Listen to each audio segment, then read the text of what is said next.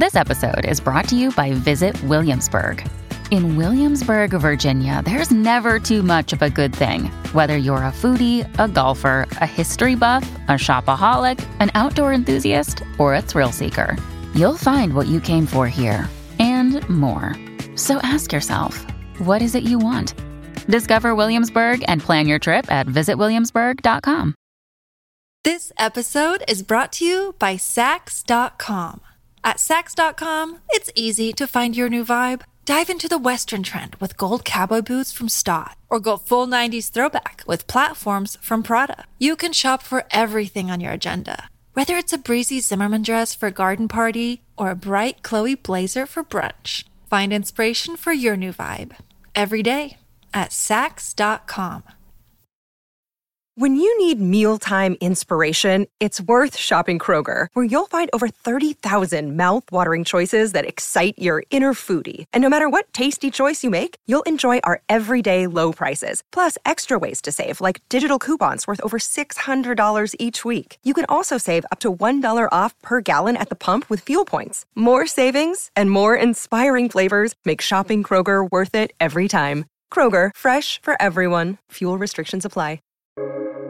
Welcome to the New Books Network. Hello, everyone. Welcome back to the New Books in Disability. Today, I feel um, very happy to introduce Dr. Janice Rieger to join us to introduce her newest book, Design, Disability, and Embodiment. So, the first thing I want to do today is to invite Dr. Rieger to, to introduce herself to us. Excellent. Well, thank you very much. It's a pleasure to be here today to chat with you about my new book. Um, and it's very exciting to share that with your broad audience. Um, just a little bit about myself. Um, since 1994, I would I've been working in disability studies and creating cultures of inclusion. Um, as a young as a young child, I grew up with a mother that was a grand sorry a grandmother that was blind, and so I think it really I think it really impacted me as a young child to see how exclusionary the world is, um, how exclusionary the built environment is, and the kind of systemic ableism, even at that young age, that was apparent to me. And so I think for a long time, even as a child, I knew that I was going to work in creating better access and inclusion um, for people with disabilities in the built environment. So I went to university for far too many years, got far too many degrees, um, and excited that I've been able to work across Canada, the United States, Europe, and now in Australia in creating uh, more access and inclusion for, and really justice for people with disabilities. Okay, thanks so much for your answer. So I very appreciate you discuss on your introduction of the origin of you interested in studying disability so for next question, now let's turn to your book. So for your book, my first question is that I'm, I want to write you talk about how to read with the embodiment in order to pursue a new track the trajectory through embodied mappings. So um, this is an area that I'm really interested in, and and the idea of the embodied mappings is actually a methodology that I have created uh, well, I started it during around 2014, and I've really started to publish on it and hone in on it. And it's this idea that we have this kind of embodied knowledge, um, which you know I refer to as techne, which comes from the work of, of some of my um, scholars and mentors. And this idea that we can't understand people's lived experience of disability without understanding their embodied experience um, within environments or within the various kinds of experiences they have. And so, this idea of mappings or embodied mappings, I've started to use throughout all of my research. And it actually has this kind of eight phase approach where the M stands for the multimodal and multisensorial. And so, it's important that we look at these multisensorial understandings of the way people with disabilities understand spaces and understand their lived experience and their different knowledge systems. The A in mapping stands for altering. It's this idea that we need to think about the altering of our approaches in the way that we do research with people with disabilities. The P and the other P are performative and pressing. So, again, this idea of an embodied criticality and, and these performative understandings of moving through space. The I, of course, in mapping stands for inclusion, and it's about including people with disabilities in all of our research. So the idea about not about us without us. The N is navigating and narrating. And I'll talk a little bit more about this later, but it's this method that I've created in terms of, of working with people with disabilities called dialoguing while wandering. And it's how we move and co constitute knowledge together. The G of mappings is generative, which means that we need to co constitute information and research together as one. And the, the S is surrendering. And the idea of it's really important that we go beyond our own assumptions and our own biases and stigmas and think about other people's experiences and risk ourselves at these kind of moments of unknowingness. And so I've created this this methodology and these methods around embodied mappings for us to start to reimagine what research um, in disability studies can look like. Okay, thanks so much, Brianna. For the next question, I'm wondering how sound and soundscape map onto ecology in the space. Here, enlighten and private, uh, sorry, produce identity and shape new way of knowing and spatial existence. Well, thank you very much. It's interesting because um, my work in sound and kind of acoustemology has been ongoing since the early 2000s, actually. My master's degree was around sound art and this idea of the power of, of sound and the power of acoustics. And primarily, it's, it's to destabilize um, and to, you know, privilege vision and because a lot of my work actually is working with people who are blind or have low vision, I realized uh, for a long period of time the importance of sound. So, not only in the way that people use echolocation um, to situate themselves or the tapping of their white cane, um, but also the way that even able bodied people um, use sound to navigate, but also use sound as a differing knowledge system. So, my work in in sound and, and soundscapes has started to translate it to how architecture and design allows us to see see sound almost and understand sound and how it allows us to navigate through those spaces and create these kind of alternate identities and so i'm kind of bringing in critical disability studies with acoustemology studies to reimagine spaces and places um, beyond, again, these kind of ocular centric notions of space and place. And my work in this chapter looks at, at Canadian um, War Museum and Canada Sports Hall of Fame and how these particular sounds direct and navigate us through those spaces. And also how sound can either be um, exclusionary or inclusionary, depending on the way that it's created and depending on you know the users and their abilities as well so it's a really it's a really fun chapter. I got really excited about it because i was bringing together about 20 years of my work in sound and this idea of an anthropology of the senses. So i think i think readers will really find it opens up a lot of new trajectories for them in in kind of this anthropology of the senses and acoustemology this is so much. So for the next question I'm wondering why you talk about how policy development often viewed as opinion medium by which to enact change and to create inclusion within the field of inclusive design. Thank you for that. Um, so this chapter looks specifically at um, this idea of co-creating inclusion through short films and this understanding that, you know, most of us doing disability studies work um, sometimes don't think of ourselves as policy people. And I myself don't think of myself as a policy person, right? I come from architecture and design and creative practice. But the more and more I engage in critical disability studies and the more I work with people with disabilities, I've realized that the way that we can make really systemic change is through policy development. And so, what I've realized though is when we have these large policy documents, even if they are translated to easy English or plain language, they're still not accessible for so many people with disabilities that it's actually impacting upon. And so no one wants to read a very long document, right, that's created by a policymaker or government. So, what I started to do is I started to use creative research methods and creative methods to reimagine how we can impact upon policy. And so, I've started to create these short films and co design them with people with disabilities. So, one of the things, one of the films is called Wandering on the Braille Trail, and it's it's about bringing bringing notice to policymakers and urban planners and city governments about how people who are blind or have low vision navigate urban spaces through the Braille Trail.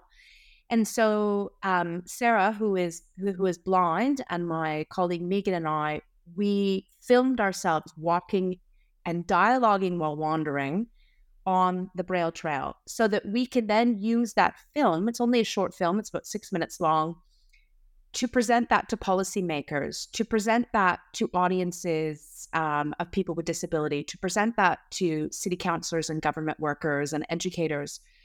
So, what I've found is that film and video is a much more accessible medium to impact policy development and impact real systemic change um, for people with disabilities. And so, this chapter really starts to unpack that and it invites actually the readers to rethink about using film and video. I'm not a filmmaker, of course, and I've done animations as well. I'm not an animator. But by bringing in those people with those expertise, we're actually able to create a much more inclusive medium um, for for disability studies. Thank you so much. So after talking about the policy developments, um, I'm wondering what we talk about something about privilege. I'm wondering about how the artist, the Janet Cardiff, sorry, deconstructs the privileging of the visual over all other corporate um, senses in her work.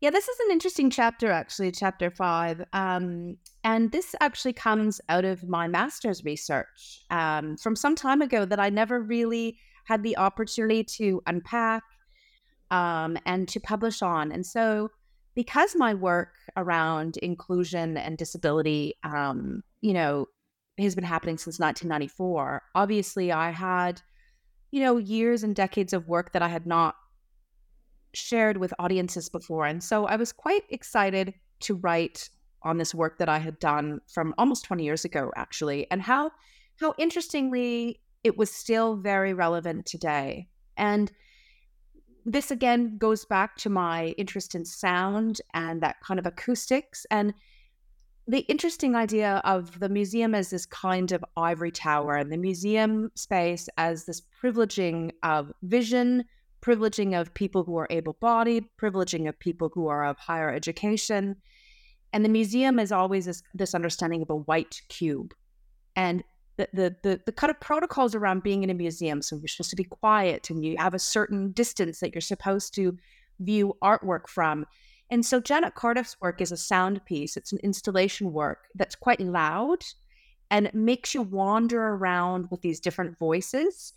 Um, and so it really allows this interruption um, of this ableist space and this ableist kind of architecture and this ableist museum through sound and through this this really interesting kind of almost critical disability studies narrative. I mean, obviously Janet Cardiff as an artist was not necessarily looking at, you know, being critical of, of disability and ability, but my interpretation of her work has done just that. And so um, I think it's really a great chapter for um, academics and students and practitioners and anyone interested in understanding how we can think beyond vision um, at these more embodied and corporal senses and in understanding people's experience. So, really quite a fun chapter. The other thing about that chapter, which is really interesting, is a bit different, that chapter.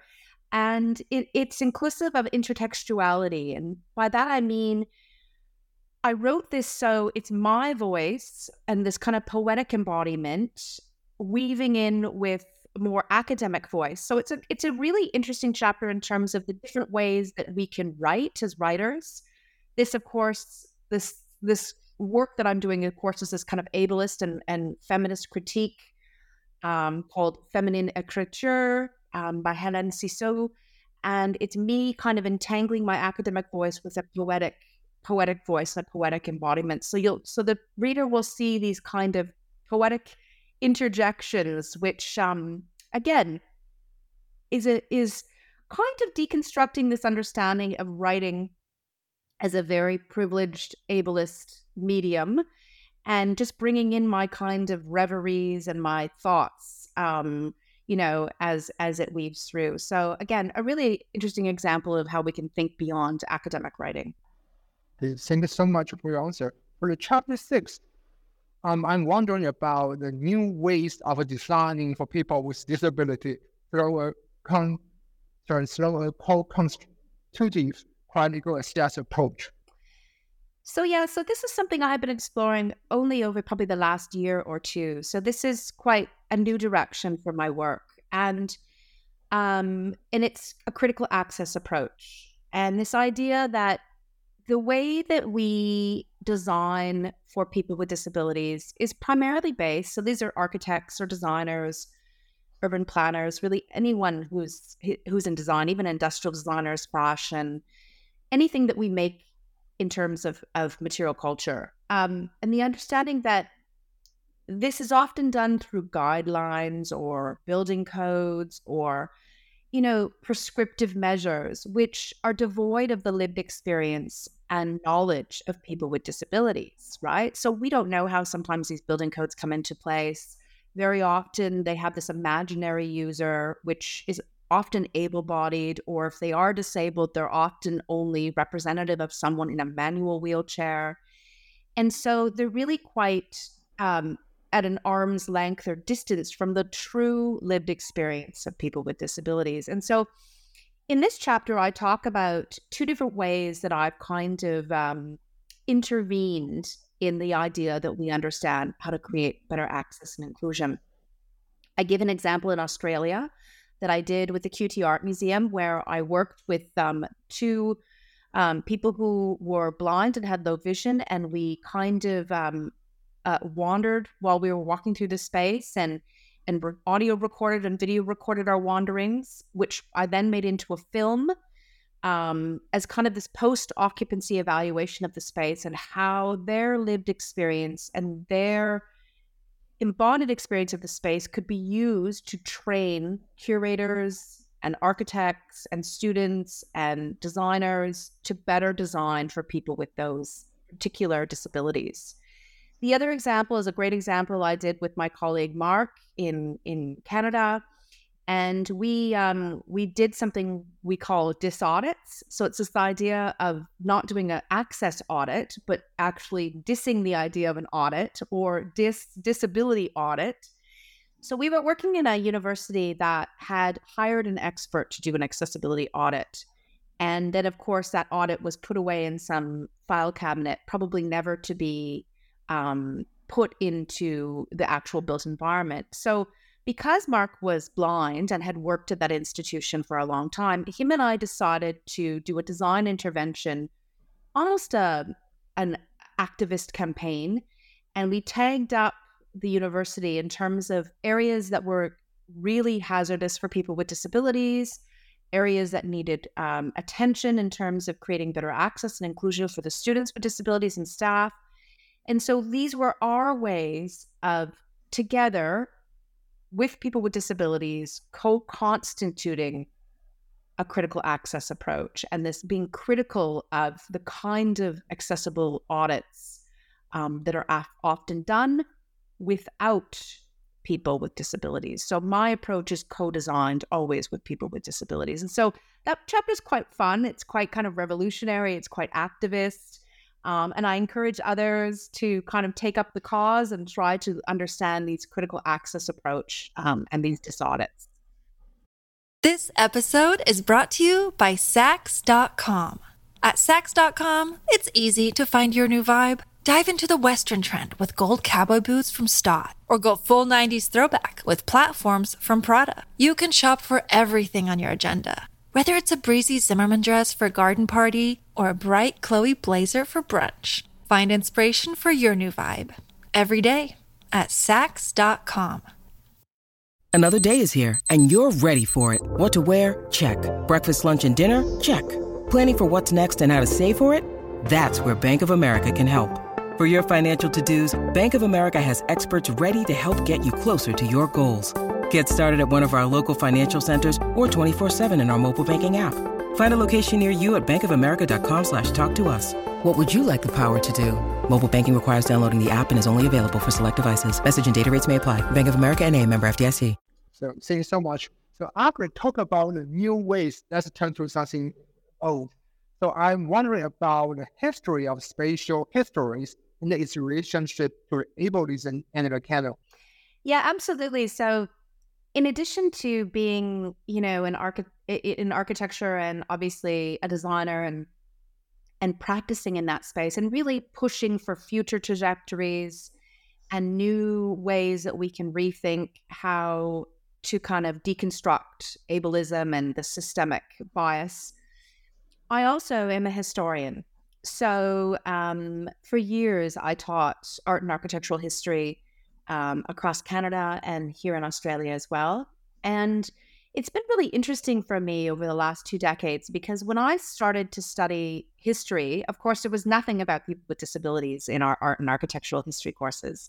But even during that period of time, probably 25 years ago, there was also not a single female artist or architect in any of our books.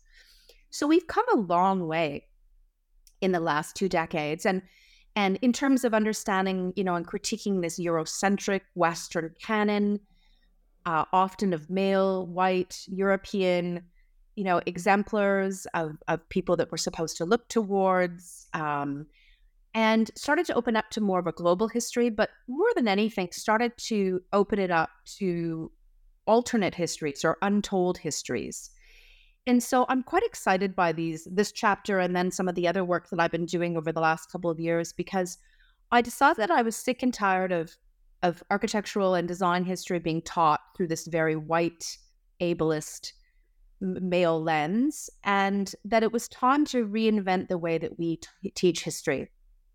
And it was time to do that through critical disability studies and an ableist lens and so, to my knowledge, I think I'm one of the only people to teach kind of architecture and design history through a spatial justice kind of ableist lens. Um, and so I rewrote all the curriculum, which I have put in this book. So it's a great, it's a great chapter for academics, for historians, for even architectural and and design critics, but also people doing work in, in disability history and critical disability studies.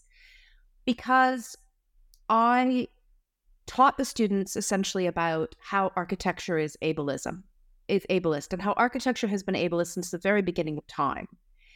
And it's segregationalist and exclusionary. And so when we look at that lens and we look at different periods of time, when we look at different styles, I point out these kind of ableist biases. And so it's pretty exciting to bring in these new perspectives of power, these new perspectives um, of ableism and reinvent the way we talk about spatial histories and deconstruct this very, very old kind of canon that we've we've inherited. Thank you so much. For the question, I'm wondering about how museums and galleries have made efforts to be more inclusive over the last 10 years, primarily through the emphasis on video studies. Yeah, this chapter is interesting because it's um again it's bringing in some of my newer work as well in terms of looking at inclusive ecologies. So my PhD uh, and um, some of my postdoctoral work was around ecologies and ecological thinking, and so outside of what we think about ecologies in terms of biology and natural systems, my work looks at this more of a human ecology and this understanding that we operate within this system. And obviously, in terms of people with disabilities, and we operate within a very ableist system. And so, understanding how we can map the micro and macro of ecologies allows us to make really significant changes um, and, you know, really, really just environments and inclusive environments. And so, this chapter looks at this kind of idea of careful co designing in more than human worlds. So this chapter brings in some of my work that I've recently been doing in in post qualitative methodologies, as well as kind of actor network theory and this idea of human and non-human actors and how when we talk about disability, we have to talk about the things that impact upon people with disabilities. So chairs or stairs or you know, left-handed scissors for right-handed scissors, for instance, for people who are left-handed, and all of the things that we create that are not human that actually are exclusionary for people with disabilities. So, in this chapter, I particularly dissect that understanding of careful co designing and inclusion through museum and gallery studies. And I talk about how it's important for us to move really through this beyond this idea of visitor studies. So, a lot of museums and galleries try to create better access and inclusion by just having visitors fill out cards about their experience, right? Which isn't a really good understanding of the embodied experience, especially of people with disabilities. So my work questions that and it puts the emphasis on co designing these kinds of new understandings of museums and galleries with people with disabilities. And this understanding that we move from this idea of fixing, right? This idea that codes, guidelines, and visitor studies are quite fixed, to this idea of sharing, where we start to share our stories a little bit more. But again, there's still that kind of distancing of someone with disabilities sharing their story and then it being interpreted to this idea of caring. And that caring concept is co designing with people with disabilities. Again, that idea not about us, without us. Um, and so this chapter is really good for many different audiences, and especially those working in museum and gallery work. Um, Thank you so much. But last question today, I want to want you to talk about what spatial justice is, the future of spatial justice. It's relationship between power, allyship, and DFA. Yeah, this is interesting again because um, this comes from some of my research that I did with the spatial history students here in Australia. And so, over a period of a couple years, I um, surveyed the students, the first year students in architecture, landscape architecture, and interior design or interior architecture. And I asked them what they thought spatial justice was. And a lot of them didn't really know at the beginning of the unit. And then after we had talked about how spatial justice is manifested in the built environment, they really started to understand their designs quite differently. They understood that designing for inclusion and access is not just about following code or guidelines. Um, it's it's about understanding it from a justice-based lens that everyone has a right to access and take part in you know society, and that when designers and architects design things that are exclusionary, um, they're actually creating ableist design and ableist architecture. And so, by the students starting to understand a justice-based lens to their work and not just social justice but that spatial justice that that justice is absolutely manifested in the built environment. And this idea of power and this idea of perspectives of power and how power is also manifested in the built environment. So you know depending on whether we we're in a wheelchair and we approach a set of stairs that power is manifested in the design of those stairs whether you know we are blind and we come across um, you know, various obstacles in the built environment. Again, that power has been manifested and designed into those spaces. So my work in this chapter is moving that beyond eh, thinking thinking differently about the relationships we have with space, with architects and designers, and with people with disabilities, and looking at this understanding of allyship. Um, which again I think is quite new to the understanding of architecture and architectural design because I think it's important that architects become allies, disability allies, that we don't have that distancing and that imaginary person with disability when we design, but actually that we become allies and embedded into our communities and embedded into the social structures and the, the service providers of people with disabilities around us so that we can be good allies so that when we go to design we're actually doing that with people with disabilities um, through that allyship model. Another thing that I've presented in the book is this concept of design for all, which again comes from Europe and comes from the European Institute of Design and Disability. For many people in North America, um, in Australia, and other parts of the world, design for all is actually a very uh, new concept or a new term because most of us are familiar with universal design or inclusive design. But I actually think design for all is the new direction that we're going to be going in. And it's more inclusionary of all people, of all abilities. Um, and so I talk a little bit about Design for All, give a little bit of a history there, and talk about Design for All in relation to spatial justice and, and the future of the work that we're doing in critical disability studies and how we can think more broadly about um, what we've been doing for the last 50 years and think quite differently through co design and through the embodied and lived experience of people with disability. Thank you so much for answering again. So, at the end of our episode today, I want to directly talk to our audience. So, I want to say, as a disability historian or disability scholar in a general sense, I learned a lot from Dr. Janice Rieger's newest book, Design, Disability, and Embodiment.